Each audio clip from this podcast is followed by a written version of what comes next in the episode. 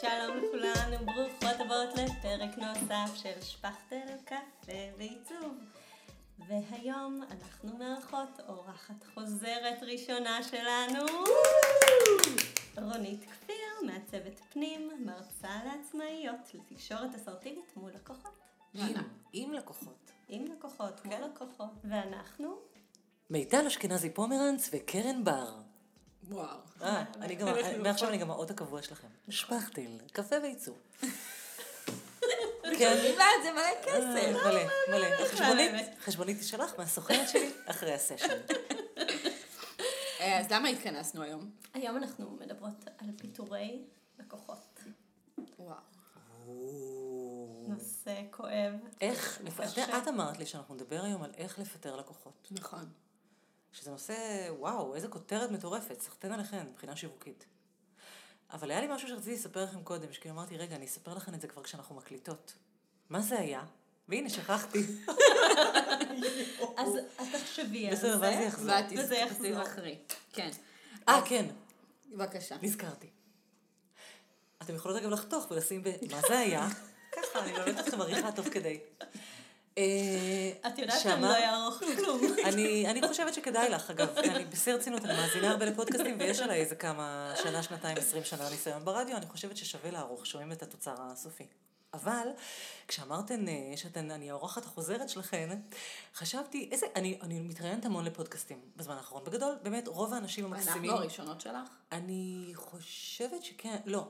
זה מתאים לי. כן, אנחנו אני חושבת שכן. שלך. וואו, אני כבר לא יודעת. בא לא. לא, לא, אתן לא. אז לא. את יכולה לערוך אגב, לעשות, כן, בטח.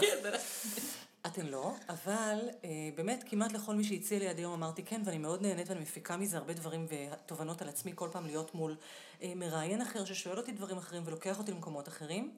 ואז זה נורא הצחיק אותי, כי אמרתי, אתם בעצם נותנות לי את הפודקאסט שאין לי. כמובן שאנשים שעוקבים אחריי אומרים לי, רונית, את חייבת שיהיה לך פודקאסט, כאילו את קריינית, אתה... זה מתבקש. זה מתבקש. ואיכשהו זה לא קורה, אבל פתאום אמרתי, יש לי פודקאסט, הוא פשוט בקונספט שבמקום אני כל פעם אביא אורחים ואארח אותם, אני פשוט מביאה מראיינים מתחלפים שמראיינים אותי. זה נראה לי קונספט מעולה. אה, לשים לפודקאסט כאילו אה, אגוצנטרי לגמרי, שכאילו הפודקאסט של רונית כפיר, והיום יראיין אותי, אז היום מראיינת אותי קרן בר. אז ו- אם אני גם כבר התארחתי בשלושה פודקאסטים, זה גם אה, תקף. אני יכולה גם כן. לפתוח פודקאסט עצמי. פודקאסט עצמי, ואם אני כבר מדברת על זה, אז אחד האנשים שהאזנתי לפודקאסט שלו בדרך לכאן, אה, שהכרתי אותו בזכות זה שהוא ביקש לראיין אותי וראיין אותי לשיחה מרתקת, זה מיכאל שוורץ, שעושה פודקאסט שנקרא דיבור עצמאי, על עיצוב ועסקים. והאזנתי בדרך לכאן אה, לשיחה מרתקת שקשורה מאוד לנושאים שאני מדברת עליהם, של ניהול עסק עצמאי ועבודה מול לקוחות, בכל האספקטים של שיווק ושל מכירה והכל, של זוג אה, מעצבים, שנדמה לי שקוראים להם נטלי וסהר או סער גיל, אבל מה שאני זוכרת עליהם שהעסק שלהם נקרא Best Designers Ever. אה, זהו, בקיצור, זה פשוט פודקאסט שאני ממליצה להאזין לו גם לכן וגם למאזיניכם, כי הוא פשוט נפלא. ואני אנחנו לומדת נדאג מזה אה, המון. לשים פה קישור כמובן. שכולם לא חייבים גם. לפתוח עם זה, זה, תדביקו את זה בסוף. פרוטו, טיפים לעריכה. סליחה. אמ, אז, אה, אז בואו נדבר על- איך נחזור. לנושא שלנו. אז אמ, לפני שאנחנו מפטרים לקוחות, שבעצם אנחנו רוצות רגע להגיד, זה, זה ממש מבחינתנו השלב הסופי. כן, אז, אז, אז ממש כשאמרתם לי את זה וחשבתי על זה, זה גם הדבר שחשבתי עליו. איך לפטר לקוחות, זה כאילו אני מתראיינת לפודקאסט שואלים אותי איך להתגרש. שברור לי, אישית גם לגבי גירושין, זה פשוט ה-worst possible אה, סצנריו. אמ, ויש לי מעט מאוד חברים גרושים, אבל אולי הם לא יאהבו שאני אומר שבעיניי יש הרבה יותר מדי גירושים שהם תוצאה של, אה, לא של אי התאמה, אלא פשוט של אי הבנה של מה זה נישואין, ואיך עושים את זה כמו שצריך. תיאום ציפיות. תיאום, כל מיני דברים שנדבר עליהם, אבל איך לפטר לקוחות זה לא מניואל שאני רוצה בשום צורה לתת לאף אחד. אני רוצה לדבר על איך לא להגיע למצב בו אתם צריכים לפטר לקוחות. וכשאת מגיעה למצב הזה, שכל אחת מגיעה אליה, וגם אני הייתי בו פעמיים לפחות שאני זוכרת, כשאת מגיעה למצב הזה, את צריכה לעשות אה, reverse engineering ולהבין איפה היה פה? טעיתי. איפה טעיתי, ובעיניי, לעיתים רחוקות, כמו בזוגיות, התשובה תהיה כי בחרתי לא נכון, היא לא התאימה לי. אז בדיוק בגלל זה דיברת על אה, נישואים, ואני חושבת שהדבר הראשון שאומרים אה, לפני שמתחתנים זה שצריך לדעת עם מי להתחתן. עם מי להתגרש. ממי להתגרש, גם אומרים את זה. אה, כן, שלפני כאילו, שמתחתנים, צריך לדעת עם מי אה, להתחתן, עם מי להתחתן. עם מי שאתה מתחתן, אתה גם הולך להתגרש איתו. אז צריך לקחת את זה. בחשבון. נכון, ואני חושבת שבאותו אופן, רגע לפני שאנחנו בכלל מגיעות ללחשוב אפילו על לגרש, זה לפני, ממש בפגישה הראשונה שלנו עם הלקוחות, לבדוק את ההתאמה הזו. האם הם. מתאימים לנו, אגב, האם הם המשפט הזה של טובים. כאילו לדעת מי להתגרש, אני לא חושבת שאפשר בחיים לדעת, כי אנחנו כל כך משתנים בתוך מערכות יחסים, ש- שאין אין בעיניי דרך לצפות כאילו איך בן אדם מתנהג ב... גם באהבה יש איזה משהו כזה קצת שהוא מפעיל את החושים. יכול להיות, אבל, אבל גם גם היום שאני. נשואה 19, כמעט 19 שנה, ואני בנקודת אה, שיא מבחינתי בנישואין שלי, כאילו הזוגיות שלי. מעולם לא הייתה במקום טוב יותר ומהמם יותר. אני, אין לי מושג כמה זמן אנחנו נהיה בעתיד ביחד, שזה טוב. ואם יום אחד באיזה- ניפרד, ואיך זה ייראה אם ניפרד. אין לי שמץ מושג. אני אף פעם לא התגרשתי, ולכן אין לי מושג איך אני אתנהג בגירושין. אני מקווה שאני אני מאוד אוהבת את הזוגיות שלנו ואת בעלי, ולכן אני מקווה שנישאר נשואים, אבל כאילו... לכן אי אפשר אי אפשר. לה- אי אפשר להסתכל על לקוח ולהגיד, "מ, איך הוא יהיה, איך יהיה לפטר אותו. אבל כן, יש כאן הקבלה למערכת יחסים, בטח בעבודה של עיצוב פנים, שהיא עבודה מאוד אינטימית, אבל אני חושבת, מתוקף תפקידי, כאילו כאחת שמדברת עם המון עצמאיות בהמון תחומים, שהשאלות שאנחנו צריכות לשאול את עצמנו כשאנחנו מתחילות לעבוד עם לקוח, רלוונטיות לכל תחום. גם לתחומים שבהם הליווי הוא פחות אינטימי, צמוד, אה, מערכת יחסים ארוכה וכזאתי. כן. אז אה, בואו נחשוב, אה, יש לנו איזה משהו שאנחנו יכולות להגיד אה, במפגש הראשון עם הלקוחות, בתקשורת, איזה נורות אזהרה, שבואו נגיד קודם כל להתייחס אליהם. כן. עם אה, הניסיון אנחנו גם צור... יודעים נכון. את זה לפני. לדוגמה, אני יכולה רגע להגיד, אני מבחינתי, כשאני רואה זוג שהוא לא במקום טוב אחד עם מהמם. השני, ממש, זה לגמרי. נורת אזהרה, או שהם אה, קצת אה, יריבים בתקשורת מולי, או קצת משהו לא לחלוטין. טוב, אני, זה, זה מבחינתי נורת אזהרה אחת הגדולות. אז אחד הדברים החשובים זה באמת אה, לוודא שאנחנו רואות את שני בני הזוג. נכון, לפני צודקת. שבכלל מתחילים לעבוד. כלומר, השאלה היא, אה, כשאני יוצרת קשר, או לקוח יוצר קשר איתי, אני גם בהרצאות שלי אומרת את זה, מי הלקוח? הלקוח הוא לא תמיד מי שהוא חושב שהוא. הוא יכול לחשוב שהוא הלקוח ולאשתו לא אכפת, ואני רוצה לראות את אשתו ולהבין בדיוק ממה לא אכפת לה. אה, את צודקת, מיטל, אני ממש אה, מסכימה איתך שלא להתחבר, נגיד, אם אני עובדת עם אה, בני זוג שמשפצים בית או משהו כזה, ויש ביניהם תקשורת לא טובה, ותקשורת שגורמת לי לאי נוחות, לא משנה למה, אה, אז זאת נורה אדומה בהחלט, אבל לפני, שנייה לפני שאנחנו אפילו מגיעות למה הן נורות אדומות בעיניי ללקוחות, אני חושבת שכן צריך לומר איזושהי אה, הערה כללית, בעיקר בתחילת הדרך, אנחנו נורא מפחדות לא להגיד כן לכל הצעה שמגיעה. ושם אנחנו נופלות הרבה. אני אומרת, וואי, הגיע לקוח, אני חייבת לעבוד איתו. אה, בטח אם זאת את ההזדמנות. בתקופה קצת יותר אם אני בתקופה יותר חלשה, כן. אני עלולה לזלזל בתחושות הבטן שלי ולשכנע את עצמי בכל מיני רציונליזציות, למה כדאי לי בכל זאת לקחת אותן. ואני לא יודעת עד כמה אפשר לאמץ את החוכמה הזו בדיעבד. כלומר, עד כמה, מה שאנחנו יודעות היום אחרי אה, שנים של ניסיון, אני כבר כמעט אה, 19 שנה עובדת כמעצבת אה, עצמאית, ואתן גם הרבה שנים. לא בטוחה שתבוא מישהי שעובדת שלוש שנים ותגיד, טוב, לא חוכמה, את לא מפחדת לאבד לקוחות, אז אין בעיה להגיד לא. אני בטוחה שגם מעצבת צעירה, שזה הפרויקט החמישי שלה, אם מגיע זוג שעושה לה לא נוח ונדלקות אצלך נורות אדומות ואת שמה לב, אנחנו יודעות כשהנורות האלה נדלקות. אפשר לתת להם שמות, מיד. אבל מרגישים את זה מיד, את יודעת, וואלה, זה לא בא לי טוב בעין, הפרויקט הזה, הלקוח הזה, ממיליון סיבות שאפילו לא חייבות להיכנס אליהן. לי היום אין ספק שלוותר על הלקוח הזה מההתחלה, כלומר למנוע את האסון שאת רואה שעומד להתרחש, בין אם את משכנעת את עצמך, אני אשנה אותם, אני אהיה נורא סבלנית, אני רואה שנורא צריך להכיל אותם, אני נורא, אני נורא צריכה איזה כל מיני שטויות שאת אומרת לעצמך. לתת לקול האמיתי שלך שאומר, לא בא לי לעבוד עם האנשים האלה, זה לא לקוח אחד פחות. זה מפנה לך את הלב, את תשומת הלב, את הדרך, הלקוחות האנרגיות. שנכונים, לאנרגיות הטובות, וזה לא איזה משהו בודהיסטי קרמטי, למרות שזה גם כן. זה גם. אני כן. מאוד מגיעה ממקום כזה, אבל אני לא מדברת על קרמה. אני, אני אתן דוגמה למישהו שהיה אצלי בהרצאות, לדעתי היו אצלי זוג אדריכלים באיזושהי הרצאה, שהוא אמר לי, אני חושבת באמצע ההרצאה משהו כמו, אם הייתי נוהג כמו מה שאת אומרת, אז אה, לא הייתי עובד עם 90% מהלקוחות שלי. אם כאילו לא הייתי, בדיוק. והתגובה שלי הייתה, אמרתי לו, אוקיי, קודם כל, אני קצת מרחמת עליך, ש-90% מהלקוחות שלך הם אנשים שאתה לא נהנה לעבוד איתם. שאתה לא נהנה להרים אליהם את הטלפון, כן, שאתה לא יכול ש- לחייך. עזבי, לא נהנה על כל איתם. מה שזה אומר, ברור. אבל מה שעוד יותר עצוב לי, הוא שאתה רואה את זה רק בבינארי, בפלוס או מינוס, באפס או אחת. כלומר, אם לא הייתי עובד עם התשעה, נגיד זה עשרה, מתוכם אחד מקסים, תשעה שמעצבנים אותו. אם לא היית עובד עם התשעה, אתה אומר הייתי נשאר עם אחד. כי מכל עשרה לקוחות, תשעה מעצבנים ואחד לא. אז חבל לי עליך שככה אתה בכלל רואה את זה. אבל מעבר לזה, נניח שאתה נפלת על אותם תשעה לקוחות שהם מעצבנים ביקום כולו, כי אני לא מאמינה שכל הלקוחות הם מעצבנים, אני מאמינה שהלקוחות, כמו שתמיד אני אומרת, הם מגיבים אלינו. אבל נניח, אתה חושב שהיית נשאר עם אחד, אני אומרת, לא, היית מפנה תשעה מקומות ללקוחות המקסימים הבאים, שפשוט, אתה כבר היית תפוס כשהם רצו לבוא אליך. אתה פשוט היית כבר במשהו אחר.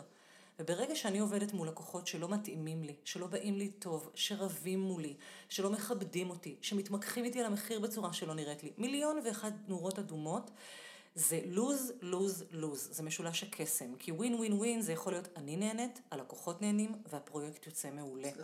כי כשאני נהנית לעבוד, הפרויקט יוצא מעולה. כשהלקוחות נהנים לעבוד איתי, הפרויקט יוצא מעולה.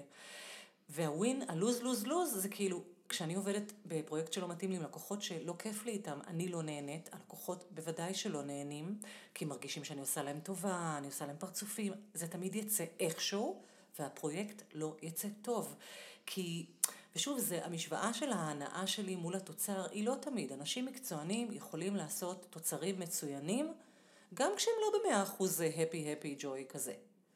אבל למה? כאילו, למה?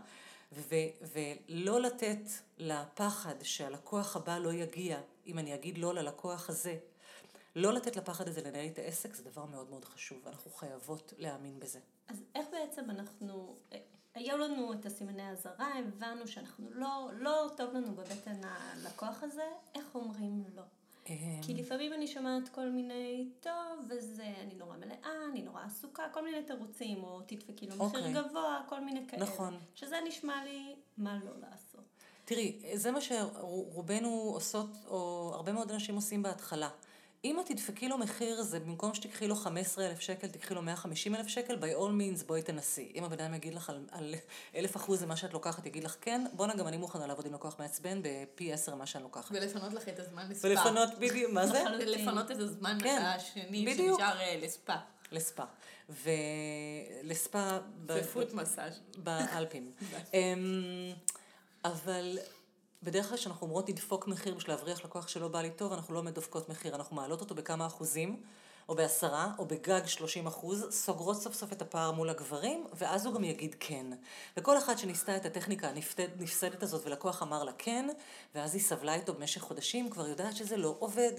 ושצריך לעדכן את המחירים שלכם. בדיוק, וזה הזמן לעלות. תודה רבה, מיטל, נכון. אבל גם הטכניקה של להגיד, טוב, תראה, אני נורא מלאה, זה ממש לא לעניין. כי אם את, אה, אה, החנות מוכרזת כפתוחה ואלה שעות הפעילות, ונכנס לקוח לחנות, את לא יכולה לטרוק עליו את הדלת אחרי שהוא נכנס, ולהגיד לו, היי, סליחה, החנות סגורה. כלומר, שלחת הצעת מחיר למישהו, והוא אמר לך כן, ואז הבנת שאת לא רוצה לעבוד איתו, להגיד לו, אני ממש מצטערת, נכנס לי פרויקט גדול אחר, זה חוסר כבוד ללקוח. מקצועיות. גם חוסר מקצועיות, ושיהיה ברור, כאילו, כל הדברים שאני מדברת עליהם, איך לעבוד עם לקוחות בצורה נכונה, ואיך להיות יותר אסרטיבית עם לקוחות. הלקוחות, אנחנו בעדם, אנחנו אוהבות אותם, אנחנו צריכות אותם, אנחנו מכבדות אותם. זה לא אומר איך להיות מגעילה ללקוחות, זה לא אומר להיות אגרסיבית ללקוחות. זה יופי שאת הבנת שיש דברים בעסק שלך שאת אה, צריכה לשמור עליהם יותר, אבל אה, אני לעתים מקבלת תגובות. על תגובת יתר, overdose של ההרצאה שלי, שהרבה נשים יוצאות ככה מכות לעצמן במצח, אומרות, וואי, אני באמת צריכה לעשות את זה, והן יוצאות משם, מה זה לוחמניות נגד הלקוחות, וזאת לא המטרה שלי.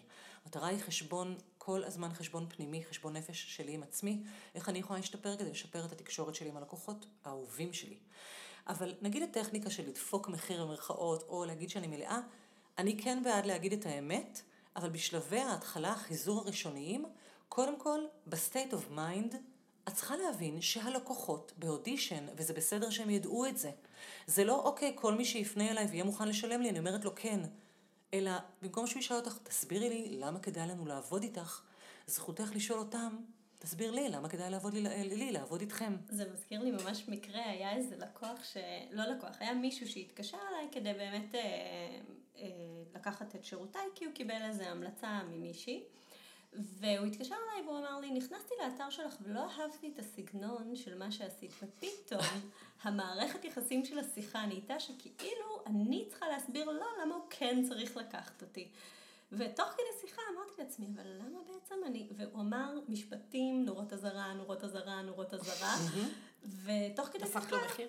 סתם. לא, לא דפקתי מחיר, נתתי באמת מחיר שאני מאמינה בו, אבל תוך כדי שיחה אמרתי, אבל למה כל כך מתאמצת בשביל בן... מישהו שמראש התחיל בלהנמיך אותי? אני רוצה שיבואו מי שבוחר אותי כי הוא אוהב את הסגנון ורוצה אותי. את, את צודקת, אבל אם אני אה, אנסה לנתח רגע את מה שאת הרגשת כאן, אה, במיוחד לאור הפרשי הגבהים בינינו, והעובדה שמיד כשנכנסתי דיברנו על, על עניין של גובה ונומך, אני בכלל לא בטוחה שמישהו שאומר לך, אני לא אוהב את האתר שלך, זה מישהו שמנסה להנמיך אותך. לא, לא, לא. זה- אה, זה היו רק- כמה, היו כמה... במהלך משפטי- השיחה עוד דברים, במהלך מצוין. השיחה היו עוד אבל, דברים. אבל דווקא התובנה הזאת היא מאוד אני חשובה. גם הייתי לוקחת את זה בטח לשם. לא, לא, לא, אבל התובנה היא מאוד חשובה, שמישהו אומר לך, אני לא כך אוהבת מה שראיתי באתר שלך, בתחילת דרכנו אנחנו ננסה מיד לרצות ולהגיד, זה בסדר, אני יודעת לעצב בכל מיני סגנונות. והיום אני יודעת, אוקיי, אז אין לנו מה לעשות ביחד. אם אתה לא אוהב את מה שראית באתר שלי, זה כאילו אתה נכנס ל chocolatier, ואתה אומר לו, יש לך נקניק? ואתה אומר לו, "אבל שנייה, אני מכין לך נקניק. את יכולה, אבל אני לא מוכרת נקניקים. לך ל charcuterie ליד, סבבה, יהיו שם נקניקים. אז חלק מהעניין הוא בדיוק זה. זה לא שכל לקוח שמגיע, אני צריכה להיות ב state of mind שאני קופצת לדום, ובבקשה, בבקשה תיקח אותי. אלא יש לי כעצמאית את ה benefit של לבחור עם מי אני רוצה לעבוד. ולכן אני משאירה לי דרכי מילוט פתוחות הרבה פעמים, אני מנסה כן בשיחה ראשונה, בגישוש ראשון, שהרבה פעמים אגב, ככל שהדור אה, נהיה צעיר יותר, אמצעי התקשורת משתנים, ואני כקשישה אה, לעתיד, מתחילה להבין את זה, שלמשל שיחות טלפון, זה כבר דבר די אנחנו נדיר. קשישות לעתיד. נכון, כולנו קשישות לעתיד, קשישים וקשישות. אבל היום, הרבה מאוד עסקים יוצרים קשר ראשון בוואטסאפ, או בצ'אט. וזה בסדר, ואנשים טוב להם שתישאר שם, או במייל, את בכלל לא רוצה לדבר בטלפון. את צריכה למצוא לך איזשהו מנגנון סינון, שבו את מרכיבה שאלון מתוחכם מספיק, כדי קצת ללמוד על הבן אדם. מצידי, תבלשי אחריו בגוגל, כל לקוח שאני מקבלת את השם המלא שלו, מיד אני הולכת לגוגל, אני הולכת ללינקדאין, אני מסתכלת על התמונה שלו, אני מסתכלת על שפת הגוף שלו, אני באמת, אפשר ללמוד כל אפשר כך לראות הרבה. פוסטים המון שלו. מידע. על פוסטים כן. שלו. המון מידע, המון מידע. את רואה מיש... כאילו, המון המון מידע על דברים שרלוונטיים לכל אה, זה. עכשיו, כמובן, כמובן שאני לוקחת את המידע הזה בערבון מוגבל, ואני אתן לבן אדם להציג את עצמו כפי שהוא רוצה להציג את עצמו בפניי. אבל אני גם קצת מבררת, וגם קצת יכולה לחפש מידע, ואני כן יוצרת איזושהי סדרה של מבחנים קטנטנים בשבילי, בשביל לדעת מי הבן אדם, איך הגעת אליי. אני בודקת שהוא כן היה באתר שלי ואהב את הדברים שעשיתי. אם הוא קיבל המלצה, ממי הוא קיבל המלצה. אה, אם זה לקוח לפני המון שנים, אני אגיד, וואלה, אולי הוא עוד חושב שאני במחיר הישן, whatever. אני אשאל אותו קצת על הפרויקט שלו. או את תרשני אני- לעצמך להגיד לו תודה על הלקוח שלפני נכון. כמה שנים כדי ש... נכון. זה גם מקסים. נכון, צודקת, אני עושה את זה גם, זה חשוב. ואני אעשה איזשהו ראיון בהתחלה, ומה זה להשאיר לי דרכי מילוט? אם בשיחה הראשונה, בצ'אט הראשון, אני... החיישנים שלי צריכים להיות סופר חדים.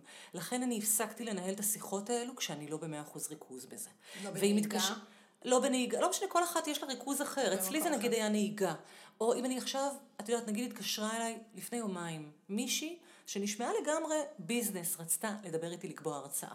היא הייתה ביזנס. אה, זו הייתה שיחה שיכלה לקחת גם שבע דקות, ואחריה הייתי סוגרת הרצאה של אלפי שקלים. אה, ובכוונה אני אומרת את זה, כאילו, וואי, תעצרי הכל, נכנסת עבודה של אלפי שקלים. אני הייתי, אני לא זוכרת אפילו באמצע, הייתי כנראה באמצע תוכניות חשמל. לא משנה, הייתי באמצע, הריכוז שלי זה הדבר, כפי שאתן ראיתן, הכי שברירי בעולם. כאילו, באמת, אני הפרעת קשב במיליון דברים בעת ובעונה אחת. סוף סוף הצלחתי להשיג ארבע דקות עבודה רציפות, וכבר, ואמרתי, רונית, את לא... ואמרתי לבן אדם הזה, כי לא רציתי להפסיק את העבודה, ולא רציתי להיות איתה בחצי קלאץ', אמרתי לה, תקשיבי, אני ממש רוצה לסגור איתך, אני מבינה שאנחנו יכולות, תוך כמה דקות אני שומעת שאת רוצה לסגור תאריכים, ובואי נדבר ונתקתק את זה, אבל תשאירי לי טלפון, אני חוזרת אליך בעוד חצי שעה. זה נקרא, עכשיו זה כאילו להגיד לא ללקוח, יש כאלה שיגידו, אימא'לה, הגיעה לקוחה, היא נשמעת שהיא רוצה לסגור, את עוצרת הכל ומדברת איתה. אם את מרגישה שאת באמצע משהו אחר ואת לא זמינה עכשיו, לשמוע, להקשיב טוב טוב למה שם קורה בשיחה, זה בסדר להגיד לה, בואי נדבר בעוד חצי שעה, ואת חוזרת אליה כעבור חצי שעה, נושמת עמוק, פותחת את ה-whatever, לוקחת עיפרון ביד, כותבת את השם שלה, משרבטת, מצלמת, כל מה שעוזר לך לשמוע כמה שיותר, להקשיב כמה שיותר מי הבן אדם שמולי, מה הוא צריך, מה היא מבקשת, איך היא מנסחת את מה שהיא צריכה, מה התקציב שלה, איפה היא גרה, כל מה שאני צריכה לדעת אם זה מתאים או לא מתאים. לוח זמנים בעיצוב פנים זה נורא חשוב. מאוד. אה, יש אנשים שישכחו להגיד את הפרט הקטן של, אה כן, הקבלן מתחיל בעוד שבוע להרוס. ואת בכלל יודעת שאת לא פנויה עד מרץ, כאילו חצי שנה מעכשיו. אז לעשות, אם את רוצה, אנחנו כאילו יכולות לפרט את השאלות האלה של דברים שכדאי לשאול בהתחלה, אבל אני אומרת בגדול, כן, גם לקבל את המידע היבש על הפרויקט של אם אני לא עובדת בזיכרון, תשאלי אותה מאיפה היא, ואם היא מזיכרון, שם נעצרת השיחה.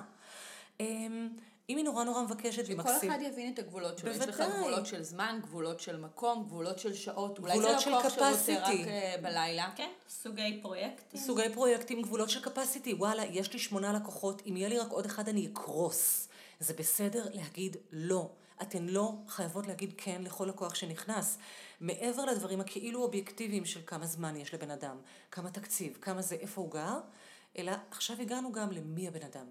ואז את צריכה לשים לב בשיחה, כשאת עם חיישנים מחודדים ורגישים והקשבה, הוא מקשיב לי, הוא לא מקשיב לי. הוא מכבד אותי, הוא לא מכבד אה, אותי. הוא מתמקח, הוא מדבר איתי כמו שוק, הוא מתמקח איתי על המחיר, הוא משווה אותי לאחר... אני מרגישה נעים, עכשיו את לא חייבת גם להיות פסיכולוגית. את יכולה, כמו שאת עם הבן אדם הזה שאת אומרת, הוא מנמיך אותי, לא בטוח אם את הרגשת את זה מיד, אבל אנחנו תמיד, תמיד, תמיד... משהו בפופיק אומר את זה. בטח. משהו בכל הווייתנו אומר, לא נעים לי בשיחה הזאת. זה לא משנה למה. אם זה בן אדם שמתייחס אלייך בצורה זו או אחרת, אם את מרגישה שלא נעים לך בשיחה הזאת, בשלב הזה תתחילי לפזר לעצמך גלגלי הצלה. תגידי, משפט לגיטימי לגמרי. אני צריכה לחשוב על זה ואני אחזור אליך. שיט, עכשיו אני קולטת שלא חזרתי למישהו שדיבר איתי בשבוע שעבר, ובגלל העומס לא יכולתי להגיד לו כן, ודווקא הוא היה מקסים, קרוב, עם הרבה, הרבה סיבות להגיד לו כן. אה, למעט הסיבה שאני נשבעתי לעצמי שאני לא לוקחת עוד פרויקט בעיצוב פנים עכשיו, חוץ מהאחד הגדול שאני עובדת עליו ואת יתר הזמן אני מקדישה להתפתחות האישית שלי בתחומים אחרים. ונורא קשה, ואני אומרת, אוי, אבל הוא מקסים, אוי, אבל הוא קרוב. אז אמרתי לו, אני אחזור אליך ביום ראשון. איזה יום אנחנו? שלישי. אוי ואבוי. אוקיי. אז אה, אגב, זה נורה אדומה. אם ביום שלישי את נזכרת ששכחת לחזור ללקוח ביום ראשון, את כנראה לא מספיק חמה עליו. אה, את מבינה? זה, זה נורא או שאת אדומה. אה, חמה בכל כך הרבה מקומות. בדיוק, שאת את לא לוהטת. יותר על מי שכן. אבל אמ, להשאיר דרכי מילוט זה להגיד, אני עמוסה מאוד כרגע, או אני צריכה לחשוב על זה, אני אחזור אליך. לקחת את הזמן, להתייעץ עם חברה. יש לנו, לכן יש, כאילו, יש. קולגות, כן. יש. קולגות, יש חברות. או חברות, כן. לדבר על, ה, על ה, מה שקרה לך אז בפופיק בשיחה, לדבר על זה יעזור לך לפעמים לשים במילים מה היה שם לא נעים ומה אפשר.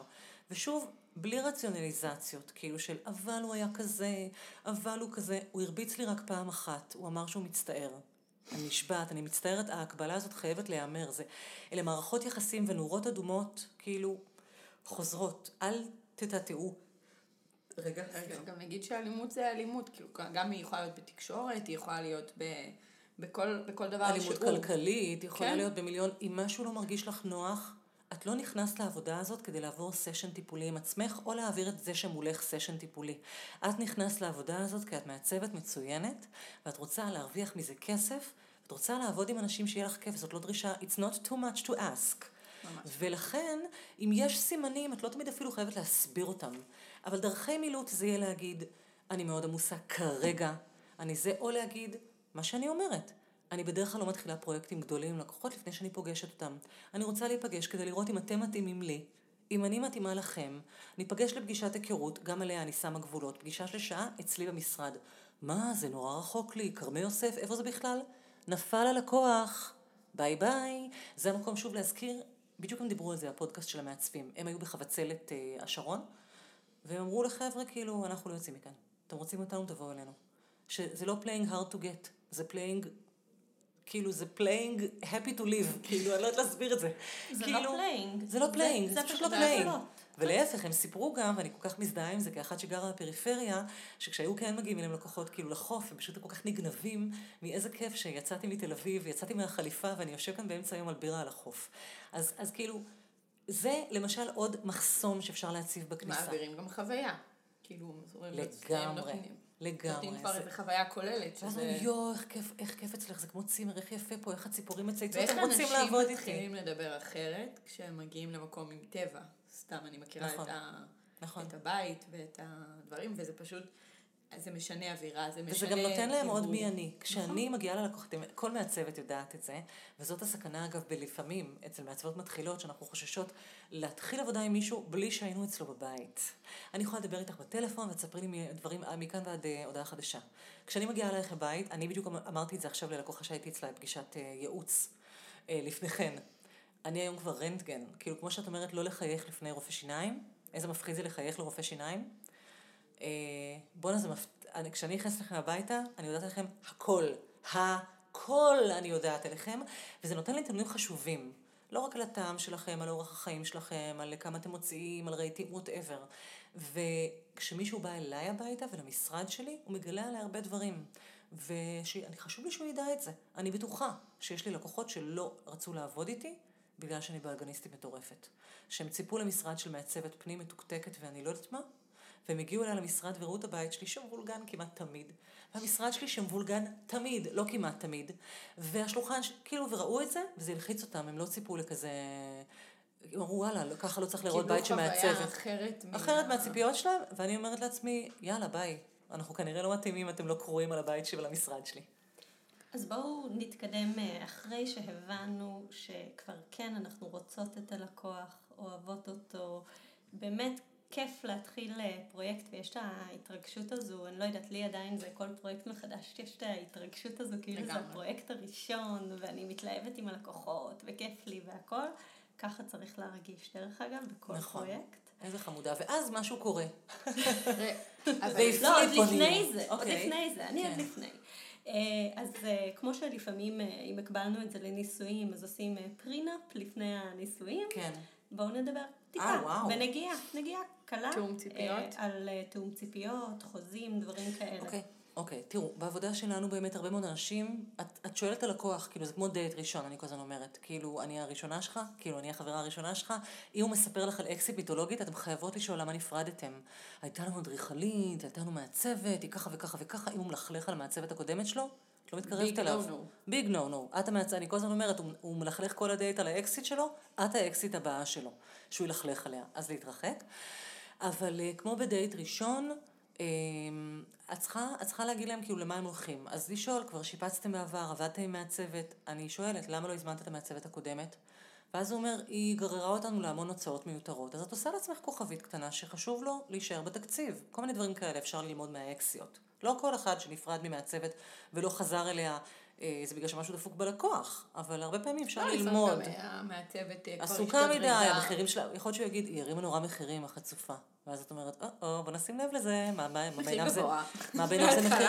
בדיוק, לא, כאילו, יכול להיות שהוא מצפה למישהי, רגע, כמה זה היה שהיה גבוה, ווטאבר. אז לברר מה קרה.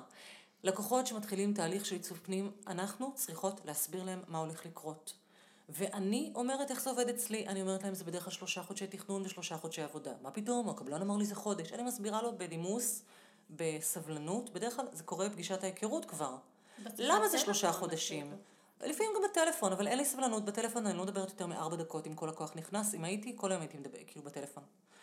אה, שלוש, ארבע דקות. ממש להרגיש את ההתחלה. יש, אם, אם, את יודעת, הוא עבר ויש פרויקט גדול שמתאים וזה, אז אולי נדבר עוד. אבל הם, כמה זמן זה צריך לקחת? מה התקציב?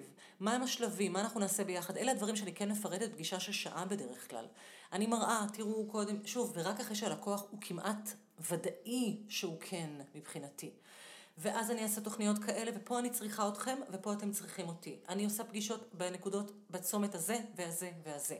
אל תדאגו, אולי אחרות עושות ככה, אני עושה ככה. את מספרת איך את עובדת ומה הם צריכים לתת בתהליך. למשל, את צריכה להגיד, אנחנו נלך לחמישה ימי קניות. ימי קניות אצלי קורים רק בבוקר, או רק אחרי הצהריים, או לא בימי שישי. זה סופר חשוב להגיד את זה מיד בהתחלה. כי מדובר בזוג הייטקיסטים שעובדים מאוד קשה עד שעות הערב המאוחרות, ויש להם רק את ימי שישי פנויים. זה סופר לגיטימי שהם יחפשו מעצבת שפנויה להם בימי שישי. ולא הגיוני שאם את מעצבת שמרבה בפגישות, אני נגיד כמה, משתדלת כמה שפחות פגישות. מכבד את הזמן של הלקוחות שלי, ואני לא- אני אומרת להם, אני לא חברת הייטק, אצלי לא על כל דבר עושים ישיבה. כי אני יודעת שעל כל דבר בן אדם צריך לקחת יום חופש. ואם את מעצבת עם ילדים קטנים, שאת רוצה להיות איתם אחרי צהריים, אז... אמ, צריך לקחת את זה בחשבון. אז את צריכה לקחת בחשבון ולהגיד ללקוחה שלך על כל פגישה שהיא תיקח יום חופש, כי את לא יכולה להיפגש בחמש אחרי צהריים, זה לא לעניין. אז להסביר להן את שעות העבודה שלך, להסביר להן כמה זמן נדרש מצידם להשקיע בפרויקט. אני רוצה רגע לשאול, כן. מה שאת אומרת, אני, אני, לדוגמה, אני עושה את זה כבר עם החוזה. אני מכין, אני באה כן. לפגישה הזאת עם החוזה. הרבה פעמים אני עושה את זה עם החוזה. והפגישה הזאת, יש לה סעיפים, נכון. כלומר, כמו בחוזה, הוא חוזה מאוד ידידותי למשתמש כמובן. אוקיי. כדי שלא יהיה פה, ואני שולחת איתם את זה הביתה, הם לוקחים נכון. את זה ויש להם זמן לחשוב, חלק חתמו כבר ישר, חלק, אבל זה כבר אחרת. כי בעצם הם עוברים איתי סעיף סעיף, ורואים את הדברים, נכון. הסעיפים הם בשבילי. כי זה בדיוק, רשום שם את מספר ימי הקניות שאני חשבתי שנכון אני עושה את זה הזה. טיפה אחרת. אני בשיחת ו- היכרות בדרך כלל עוברת על הקלסר של לקוח לדוגמה, אוקיי. ולפי האלה בקלסר אני מראה לו, בהתחלה יש זה, ואחר כך יהיה זה, ואחר כך תוכניות, ואחר כך מכרז, ואחר כך ניפגש עם קבלנים, ואחר כך פיקוח, תוך כדי. ואז, אחרי שהם כבר אמרו לי כן, ושלחתי להם חוזה, והם רוצים לחתום עליו, אני עושה, בפגישה הראשונה של העבודה, אני עוד פעם. עוברת על החוזה ועושה תיאום ציפיות, שאני מסבירה להם מה זה שעה נוספת, מה זה יום נוסף, מה זה זה, מה זה זה. כאילו, נכון שאפשר גם לעשות את זה לפני החתימה, בן אדם צריך לדעת על מה הוא חותם, ועלינו מוטלת האחריות שהוא ידע, לא עליו. זה, זה, זה, שאינו יודע, אינו יודע לשאול. מבחינתי הלקוחות הם במצב תודעתי של ילדים, שאת פתח לו. אנחנו באמת אה, מנחים אותם. בוודאי, אני אשת זה המקצוע, אני יודעת מה זה עיצוב ואתה לא. עכשיו, הוא יכול להגיד לי, לא, אבל ההוא עשה זה, אני אומרת לו, תראה, ככה אני עובדת. עכשיו, גם תהליכי העבודה שלי הם גמישים ומשתנים, לעתים גם שעות העבודה שלי מתגמשות לפי לקוח. אם יש לקוח שאני קולטת, שיהיה מהיר החלטה, ואין לו הרבה זמן, אבל כשכן יהיה לו זמן זה יהיה רק בערב, ואני פעם בפרויקט אצטרך לפגוש אותו כן ביום שישי, אבל זה יהיה הלקוח של החיים שלי, וואלה, אני לא אספר לכם על זה, כי זה כאילו בריץ' מאוד חמור, אבל אני מוכנה להגיד לו, אוקיי, יום שישי אחד אני אפגוש אותך. אבל זה לקוח אחד מתוך אלף בעשר שנים, אוקיי? אבל אני אומרת, החוקים של עצמי לא חייבים להיות נוקשים, אבל אה, הם יכולים להיות גמישים, אבל הם צריכים להיות מאוד ברורים כבר בהתחלה. ככה אני אצמצם אה, את הסיכוי לפיצוצים בהמשך. ואם שוב אנחנו ניקח את המטאפורה של נישואין, אם אני בתחילת הנישואין שלי, אני עוד לא יודעת בכלל מה, מה עשוי ועלול לקרות, ולכן תמיד יהיו בלת"מים. גם בתהליך העבודה שלי אני אגלה פתאום דברים שלא חשבתי עליהם, אמ, וצריך כל הזמן שתהיה תקשורת טובה. כלומר, אה, אמ, צריך לדאוג שאני אשים לב שהם בסדר, אני אראה. אגב, זה גם משהו שאני דואגת לומר ללקוחות שלי באחת הפגישות הראשונות, אפילו בשיחה הראשונה בטלפון, שאני מאוד רוצה שאם יש משהו שיגידו. שלא ישמרו בבטן, שלא ילכו עם כעסים, אלא שפשוט יפתחו ויגידו אם יש משהו נטפל בו, נדאג כן. לו. מאוד חשוב מאוד. לשקף תקשורת את זה. נקייה. נכון. תקשורת נקייה וגם אה, זה אחד הדברים שאני צריכה לשים לב אליו מההתחלה, שבן אדם שמולי, זה לא איזה מישהו עם אה, תקשורת אה, רגשי, כזה סביב רגשי, שעושה לנו רגשות אשם, ועושה לנו כאילו מדבר במקום נורא, יש לקוחות כאלה, ש, שבאמת הדיאלוגים שהם מכירים, סביב זה תמיד יהיו באיזושהי שפה כזאת של מניפולציות, וזה, אני למשל, אין לי, אין לי כוח לזה, אני פשוט מתרחקת מזה. אני רוצה בן אדם שמדבר ביזנס. אה, מה שרציתי לספר, זה אפרופו תקשורת, אה, אותי פיטרו לקוחות פעם, פעם אחת, כמה שזכור לי, אולי הדחקתי את האחרים, אבל בכל אה, קריירתי פוטרתי על ידי לקוחות במייל של איזה שתי שורות, שהיכה בי כרעם ביום בהיר. היו שם לקוחות שאני חשבתי שהתקשורת בינינו מצוינת, וחשבתי שהכל סבבה, והיא הייתה הרבה יותר פתוחה וזורמת ותקשורתית, והוא היה מאוד לא, והנחתי שבגלל שהוא מאוד לא, אז הוא פשוט ככה, הוא מדבר תמיד איתך, מין כן. כועס, או תמיד לא מרוצה, או... אני חושבת שהוא באופן כללי יכול להיות שזה גם היה עניין, אבל הוא כנראה גם לא היה מרוצה ממני. וגברים אגב, רבים, פחות יודעים לבטא את זה. הם לא יודעים להגיד, תראי, זה לא נוח לי, זה לא מתאים לי, זה לא... אם מישהו כאילו, הם מרגישים שכופה עליהם משהו, מה יכול להיות שהם כאילו יאגרו, יאגרו, יאגרו, יאגרו, בום, יתפוצצו. הרבה גברים, באמת, אה, צריך לשים לב לזה, אני חושבת. אה, זאת קצת הכללה, אבל אני חושבת שהיא, שהיא קצת נכונה. גברים פחות טובים בלהביע רגשות אה, אה, כאילו אה, שליליים במרכאות, של איזשהו חוסר ביטחון, או אי שביעות רצון, או מה, אז כאילו, הם מאוד בשחור ולבן. ו... אה, פתאום הלקוחות האלה, קיבלתי מהם את המייל הזה והייתי בשוק. הייתי פשוט בהלם, מאיפה זה נפל עליי? יואו. כך שאני אומרת, לא תמיד את בכלל יכולה לדעת אם התקשורת שלכם עם לקוחות היא טובה. זה, מה אני אגיד לכם? זה פשוט... שזה בדיוק מה ש... שאני חושבת שגם משפט כזה להגיד בהתחלה של אם יש בעיה, דברו איתי. אני אשמח לעשות איזשהו צעד לקראתכם, לעזור, לפתוח את הדברים, לא יכול להתחיל... להיות מ- שאיתם אני הייתי גם אה, אגרסיבית מדי, אני מאוד השתניתי אבל גם אם אני היו עם השנים, יכולים יכול אה, להיות גם ש... להגיד לך, אז יכול להיות שהייתי יכולה לעשות איזושהי התאמה. בוודאי, הייתי עושה, אבל uh, יש הרבה אנשים שעודף הביטחון שלי מערער את הביטחון שלהם. האנשים האלה כנראה לא אמורים להיות לקוחות שלי. מה אני אגיד לך, אם בן אדם, אני כאילו מגינה בחירוף נפש על עמדותיי, ואני מצפה שהם יגנו בחירוף נפש על עמד- עמדותיהם. כלומר, אין לי בעיה להתווכח עם לקוח, ואני אגיד לו, הרעיון שהצעת לא נראה לי, אני חושבת שזה לא רעיון טוב, ובוא תסביר לי למה אתה חושב שזה רעיון טוב. ואם הוא יצליח להסביר לי, סבבה, אני מוכנה, כאילו, אני לא, לפחות ככה אני חושבת על עצמי, שאני אה, אה, נחרצת, אך לא אה, בלתי גמישה. כאילו, כשאני מאמינה במשהו, אני מאוד מאמינה בו. אבל אם ראינו אני- לך דרך אחרת, אז את כן. יכולה לשנות את דעתך. ואני רוצה רגע להגיד, אז נגיד יש את הפיטורים, איך זה מתבטא בחוזה? כלומר, הלקוחות החליטו שהם לא רוצים להמשיך אה, את הדרך, mm. או אני רוצה אני חושבת אה, לא. להמשיך את הדרך. אני חושבת שכתוב אצלי בחוזה שאם העבודה נפסקת מסיבה שאינה תלויה בי, אז אה, כאילו לי, ישולם לי לפי, השלב עד סוף אותו שלב. הזמן עולים לי מהשתייה, סליחה. אני אתחיל את זה שוב.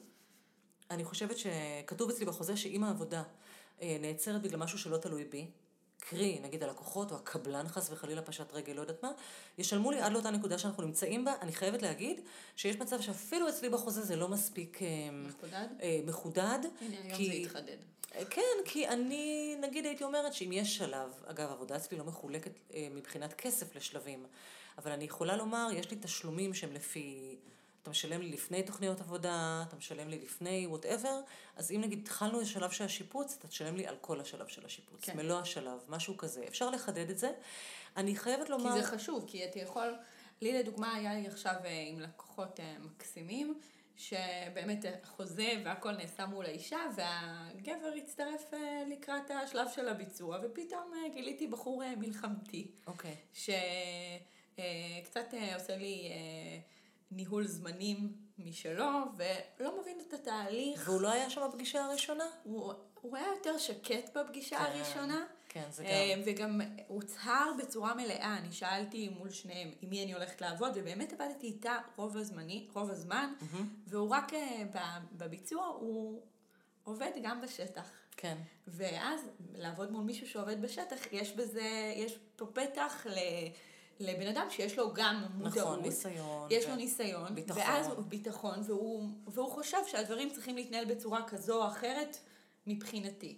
אז הסברתי את הדברים, אני הרגשתי שהיה שם איזשהו חוסר שביעות רצון, ואני באמת הצעתי להם, אחרי שסיימתי את הדברים מבחינתי, וכמובן שניסיתי לעשות את המקסימום כדי, את יודעת, לבוא בינינו ולא להיכנס, כי כבר הכל היה כבר אה, לוחות זמנים צפופים, ובלאגן, והם החליטו להיכנס לשטח לפני עוד התוכניות, וכל מיני דברים שאני ממש אה, לא מאשרת במקומות אוקיי. אחרים, כן, אבל אה, לא שאלו אותי.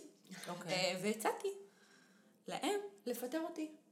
אוקיי, וואו. אמ, כלומר, כי הרגשת שזה מה שהם רוצים?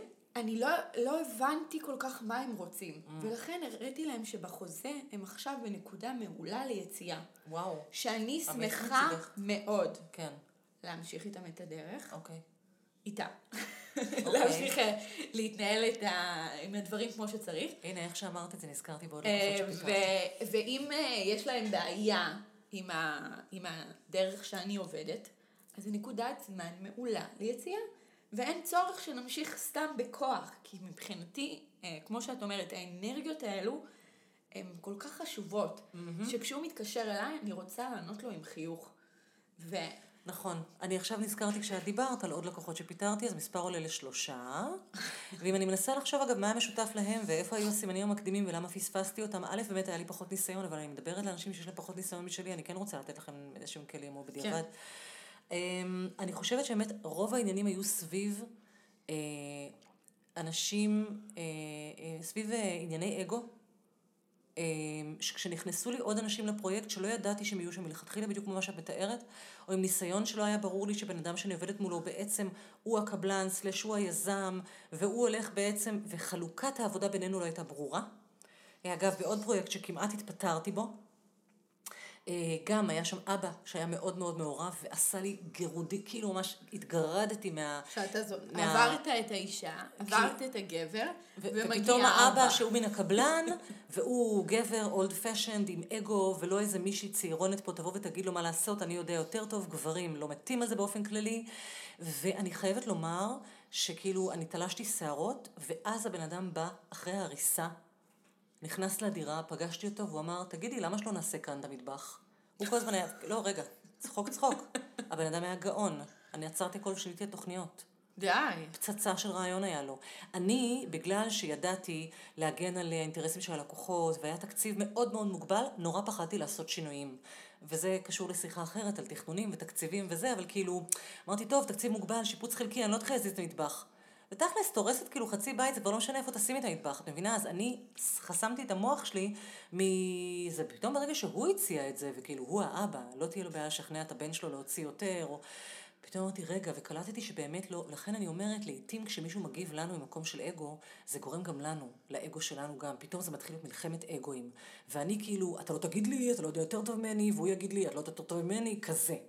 במקום להיכנס לשם, אמרתי, הבן אדם מביא ניסיון אחר, שאין לי, ממקום אחר, בוא נקשיב לו. יכול להיות שיש כאן פוטנציאל אה, ללמוד משהו חדש. בוא נעשה פצצה של פרויקט, והוא גם לא כל כך הפריע. אבל במקרים אחרים, היו לי באמת אנשים שהתערבו, ולכן כנראה, אני אומרת לעצמי בדיעבד, הבירור של השאלה, או התשובה לשאלה, מי הלקוח כאן? מי יעבוד איתי? מי כאן מקבל את ההחלטות? עד כמה אתה רוצה להיות מעורב בשטח? לא היה בירור מספיק, ולכן אם אנחנו עובדות עם אנשים שיש כאילו ב... ב מה שנקרא לקוחות הלוויין, אלה שכאילו במעגל השני. אם מישהו אומר לך, ואני אומרת את זה גם לדעתי בהרצאות, בדייט ראשון, אה, אימא שלי אדריכלית, גיסי קבלן, נורות אזהרה. נורות אזהרה. זה לא נורות אזהרה, כאילו זה מקום שצריך לבדוק היטב ולהגיד, שמחה שאימא שלך אדריכלית, אני רוצה רגע להבין מי משרטט, אני או היא. לא, לא, לא, לא, אל תדאגי. וזה. אני אומרת ליתר ביטחון, תדברי עם האימא האדריכלית בהתחלה. לעשות אישור קו. לעשות, תגיד, אם את רוצה שנעבוד ביחד, בואי נראה מה את עושה, מה אני עושה, איך אנחנו נעשה את זה, איך נעבוד. אני ללקוחות שלי בדרך כלל אומרת, אה, אגב, אה, לקוחות ש... אני לא בטוחה אם אני רוצה לדבר עליהם בפודקאסט, כי תמיד אני אומרת, אוקיי, הם יקשיבו לזה והם ידעו שזה הם. היה לי איזה סיפור כזה עם, אה, עם אימא אדריכלית, לקוחות שלא רציתי בסוף לעבוד איתם, ואני, המשפט שאמרתי להם היה, תראו, בין שלושתנו בחדר הזה, זה כבר שתי דעות יותר מדי. אני לא רוצה להביא עוד מישהו למשולש הזה. וזה משפט בצדק. כאילו של, אה, אתם באים אליי, אתם צריכים לסמוך עליי. אני אה, לא באה לכאן בשביל להגיד לכם מה, מה, מה אני בא לי, מה בא לי לעשות ומה אני חושבת שהוא האמת האבסולוטית. אני כאן בשביל להגיד לכם מה הכי נכון לכם, על פי מה שראיתי אצלכם, על פי מה שאתם צריכים. בוודאי, מעצבת טובה, כל בעל מקצוע טוב מזהה את לקוחותיו, מקשיב להם, ולכן אני אומרת, תנו לי להחליט, תנו לי להוביל, ואם יש עניינים, זה הרבה פעמים סביב זה, נסב סביב אני יכולה מי להגיד מוביל. גם עוד משהו, שזה גם מה שאני חשבתי שברגע שהורדתי אותו ממני, זה מאוד עזר לי. אסור שיהיה לנו את האגו הזה. כי האגו לפעמים מנהל אותנו. ואני חושבת שברגע שאני הורדתי את האגו, ואמרתי להם, אולי אני לא מתאימה לכם. אולי השיפוט שלכם, כי אתם מתנהלים בזמנים שלכם, ולא מקשיבים לי, ועושים את הדברים, ואני לא הולכת ל- לריב איתכם על הדברים האלו. אם, או שאתם מכבדים, או שאתם מבינים אותי, או שלא. לא מבינים אותי, אבל את גם יכולה לומר, לי לא מתאים לעבוד בלוחות כן. זמנים נכון, כאלה. לגמרי אני יכולה, אבל אני באתי במק- ממקום אחר של לי חשוב שהפרויקט הזה יצא הכי טוב שאפשר. חשוב לי שאתם תהיו מרוצים, ולכן אני גם מאפשרת לכם, שימו לב, כן. אנחנו יכולים פה לסיים את זה, וש, ותמשיכו לבד, תצטרכו עזרה, אני פה, אני בשבילכם, לא בכעס. בלי ברור, אגו, אבל- אבל ברגע את- שאנחנו מורידים את האגו, אני חושבת אני לא שיש בטוחה שאת מקום... מדברת על אגו. אני חושבת שגם את הורדת את האגו, ברגע שהקבלן הזה ביקש, נכון, הציע לך. זה כן יש אגו. פשוט מקום הסתכלות נקי. אני מסכימה, אבל בעיניי זה שני דברים שונים. יש הסתכלות נקייה, עסקית, עניינית, מקצועית. אני מסכימה איתך לגמרי, וזה המקום שאני שואפת עליו, אגב, גם בחיי הפרטיים, גם בחיי הנישואין נישואין, שלי, ברור. וגם בהורות שלי, לראות מה יש. אחת האהובות עליי זאת ביירון קייטי, שהספר שלה זה אה, Loving What Is, לאהוב את מה שיש, שמנסה להגיד, זה דומה להרבה שיטות אה, אה, NLP ו-whatever, היא אומרת, המשקפיים שדרכם אתה רואה את המציאות הם תמיד המשקפיים הסובייקטיביים שלך, והדברים שאתה רואה אותם הם לא האמת. הם לא האמת, להפך, לפעמים אתה רואה אותם, מה שאתה חושב הוא ההפך מהאמת. אז אני מנסה לבוא ממקום נקי, אני מנסה כל הזמן לבדוק עם איזה משקפיים אני מגיעה לדברים, אבל בעיניי זה לא בהכרח קשור, אה, אגו זה לראות דרך הרגשות שלי, לראות דרך, זה כאילו, זה שני דברים, אחד, שיחה עניינית לעומת שיחה רגשית, אני לא בטוחה שזה קשור לאגו. הרבה אנשים יגידו למשל עליי שאני בן אדם עם אגו, מה זה ענק? ואני לא חושבת, אני, אה, אה, אני מתה על עצמי. אני יודעת שזה די נדיר להגיד את זה, אבל אני חושבת שאני בן אדם פצצה. אני חושבת שאני, באמת, אין לי, אין לי כמעט דברים רעים להגיד על עצמי. אני וקרן מתמוגגות פה, חמודות. אני גם, אני חושבת שזה גם ניכר ב, ב, באהבה שאני מרעיפה על אחרות. אני גם רואה, אני קרועה עליכן, אני מתה עליכן, אני מפרגנת בענק. זה מתחיל מלפרגן לעצמי, אוקיי? יש אנשים שיראו את זה, והמשקפיים שלהם אגב. ויגידו, פי, זאתי עפה על עצמה, איזה אגו, איזה... אני לא חושבת שאני טובה יותר מאחרים. אני לא שמה את עצמי על איזשהו... אה, רצף. רצף כרומטי כזה של כאילו, אני כבר 98 ואתם עוד 64. אני אומרת, אני, מתוך אני מי טובה, שאני מה? יכולה להיות, אני כאילו הכי קרובה להכי טובה שאני יכולה להיות כל הזמן. ואני אומרת, אם את, את מרגישה שה-64, בואי אחותי, תהיי 100. אני לא מפריעה לך, כולנו יכולות להיות מאה. אז לכן העניין של אגו, זה לא בדיוק זה, אבל, אבל לפעמים באמת כשמישהו מתחיל לדבר איתנו את השפה הזו בתוך פרויקט, אה, הביטחון שלי, אני רואה את זה, הביטחון שלי יכול לאיים על אנשים ולהפריע להם. אני היום כבר לא יכולה לעבוד עם אנשים כאלה.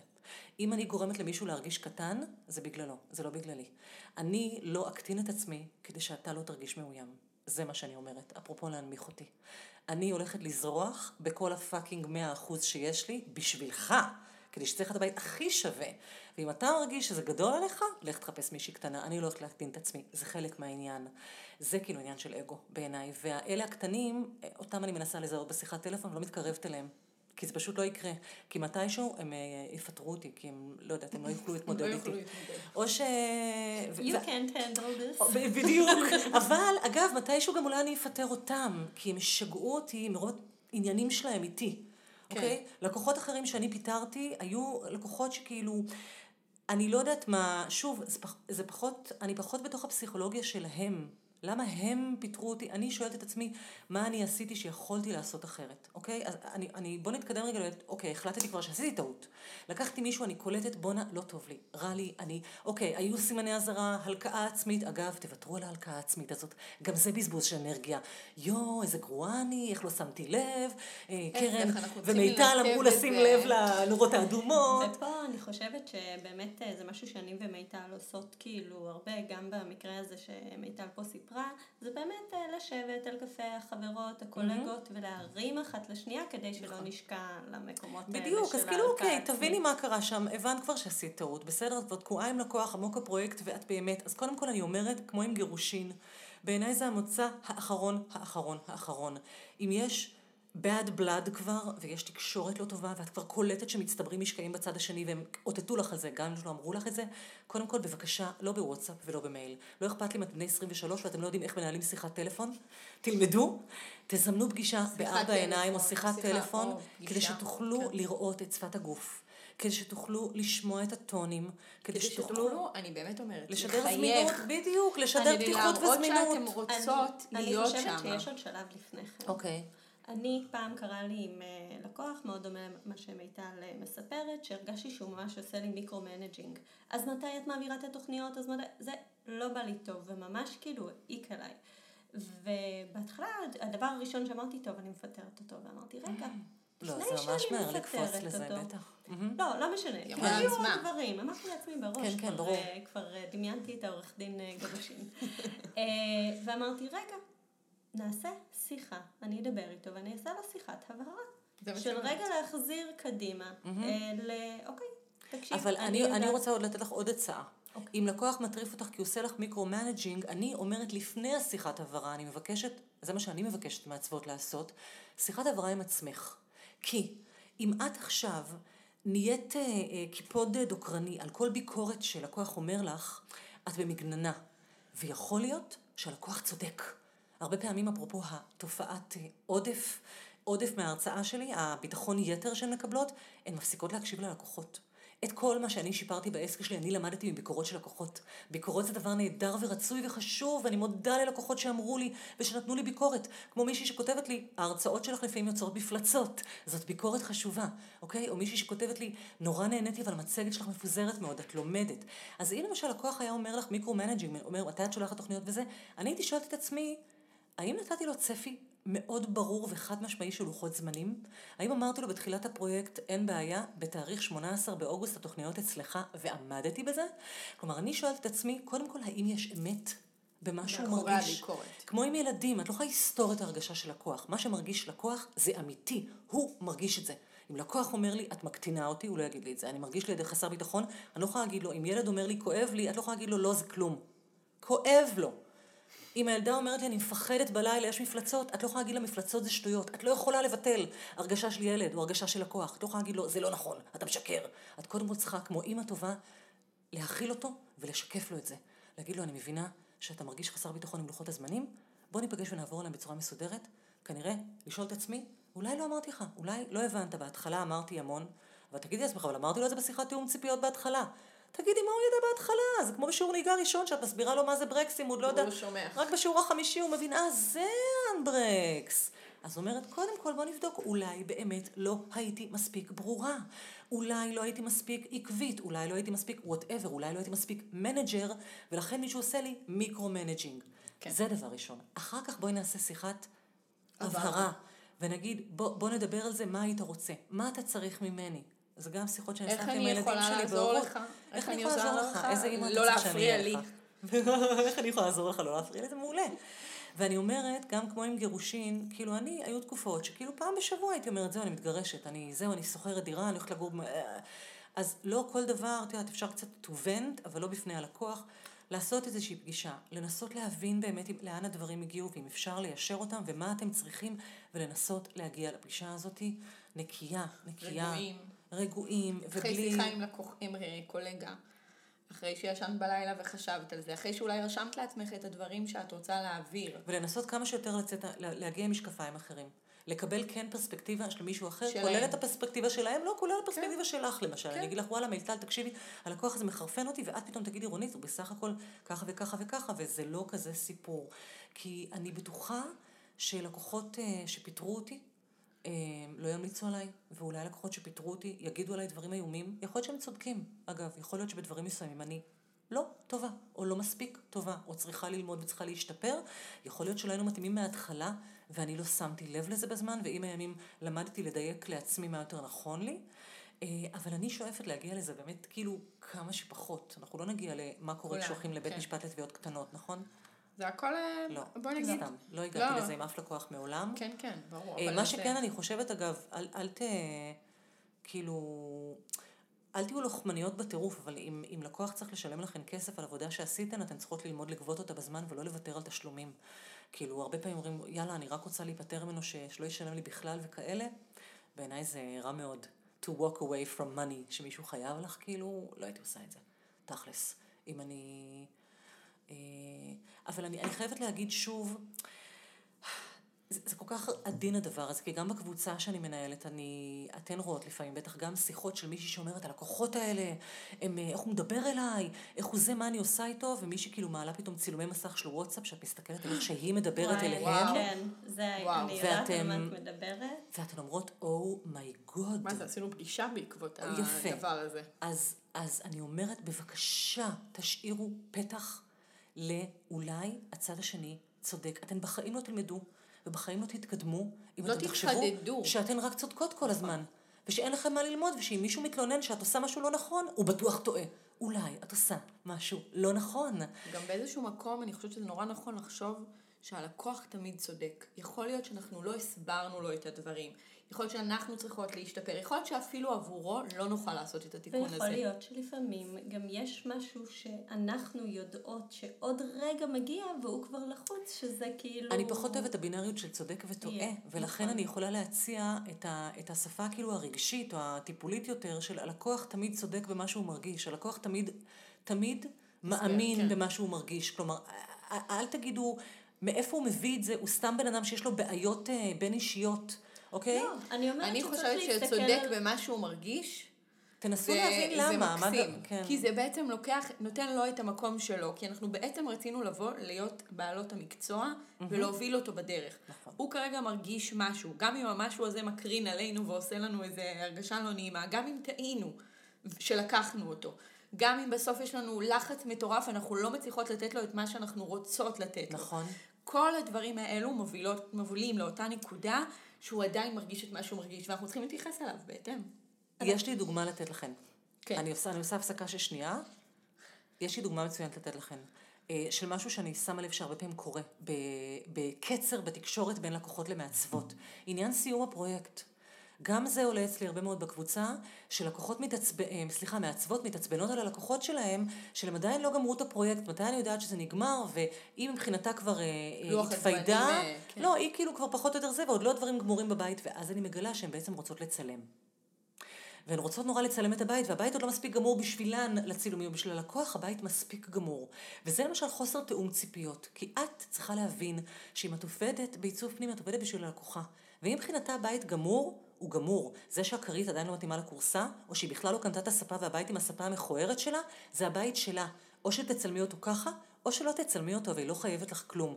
ואני קולטת שהרבה פעמים כולל מעצבות... לא חייבת בכלל שהיא שתצלמי את ה- לצלם נכון, היא גם לא חייבת. להסכים שתצלמי לה את הבית, כי זה הבית שלה. את לא מעצבת לעצמך תיק עבודות, את מעצבת לה הבית.